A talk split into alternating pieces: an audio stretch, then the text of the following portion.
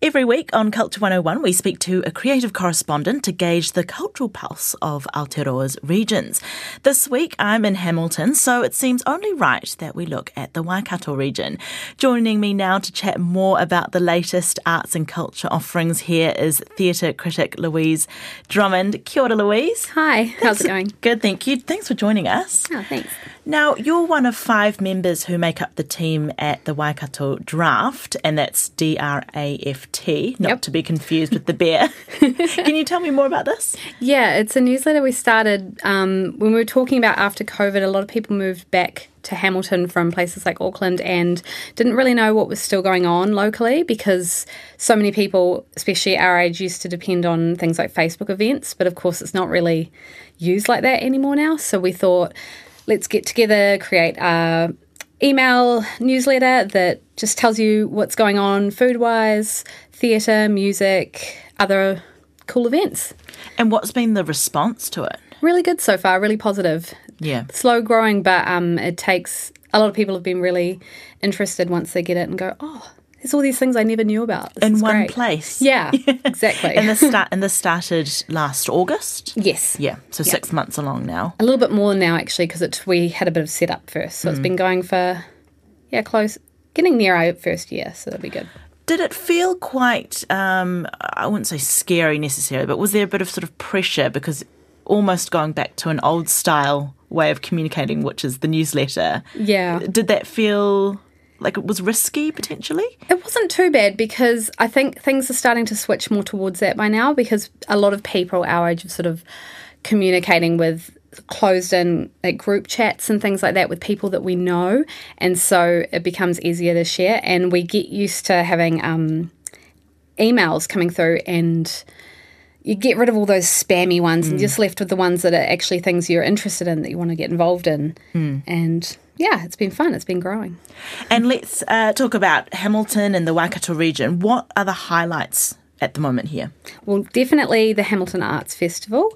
That's been going on, just started 2 days ago, and it's on till next weekend. And it's got dozens of awesome events with theatre, music, dance, escape rooms, all sorts of things, loads of comedy. Yeah, it's going to be a great festival. And there's a sculpture trail as well. Yes, Boone. They're a fantastic group. They've been doing murals for several years now and doing all kinds of local street art, and they've started creating their sculpture trail. And what about sort of the wider Hamilton? What's going on there? There's a few theatres in town and a few local music gig places. The three main theatres in town are the Meteor Theatre, which does a lot of local and independent stuff, Clarence Street Theatre, which does Hamilton Operatic, which is a really well-known musical theatre company, and we've got Rivoli Theatre, which does a lot of... It's kind of a community theatre that does musicals and plays. Yeah.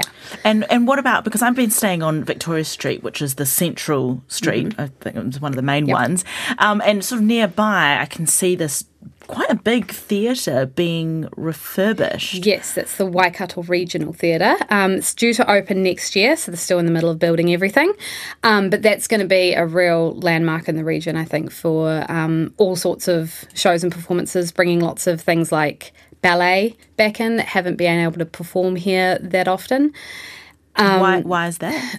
The previous theatre, Founders Theatre, just didn't meet the requirements for a lot of bigger professional shows, and so it meant that Hamilton often got overlooked when people were doing national tours, which was a real shame. We have the Events Centre now that can do some of those, but it'll be great to have an actual purpose-built theatre with quality acoustics and everything. And from what I can see, they've kept the front of it because it's a historical building. And so it's this sort of... At first I sort of thought, is it an image or is it actually the real... It's the real building. Yeah. They kept the remnants of the original building because I believe it's heritage protected. And from there, they're building all behind it, so it's going to look out onto the river, which historically Hamilton's not been great at taking advantage of, but now over the past few years a lot of restaurants and places have built so the beautiful view of the river is a part of the seating, which is really, really nice. Well, it's interesting you say that because I went to I suppose it's like not a food court only, but there's also shops there called Made, which is on Hamilton East. Yeah, it's a bit sort of artisanal. And that was one of the first things I noticed was that the back of it is sort of all glass, and the one of the main features is that you sit there and you look out onto the river. Beautiful, and I just thought it's so lovely. It's so nice to be able to take advantage of that. Similar to the museum on Victoria Street, the back of it and the waka goes out and looks out into the river. So, yeah, really amazing. And we were talking about this before we came on air, but how Hamilton's becoming a sort of a foodie paradise too. It's so great because I moved back to Hamilton from Auckland a few years back, and one of the things I really missed originally was all the amazing food in Auckland, and over the past few years just watching so much delicious stuff pop up here has been so good. Like, there's all these great bars you can go to after a show and have a drink, and there's all these fantastic places to eat dinner. There's always new places popping up and new little secret spots that we like to plug in the Waikato Draft, and it's been really, really good. And that's one of the great things, isn't it? Because if you've got events, shows, theatre, comedy, whatever, ballet in the future, part of the selling point is that you can go grab a bite here and, grab a drink here, so you can sort of sell it as a package.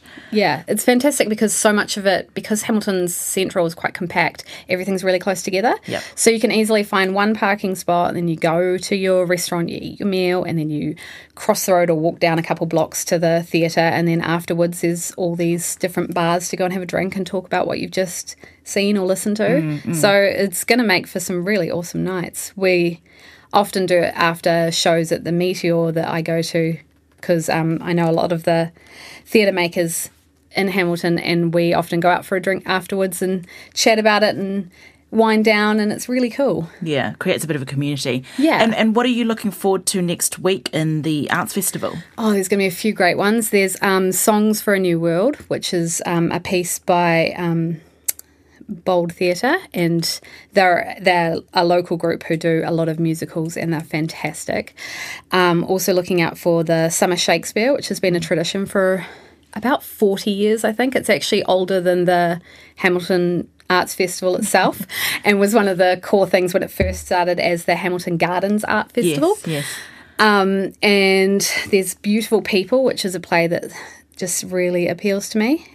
Yeah, there's going to be heaps of good stuff going on. And it's been great turnout. We said earlier, but I was there at Kopu last night, and it was there was also the Sunset Symphony, and it was beautiful weather.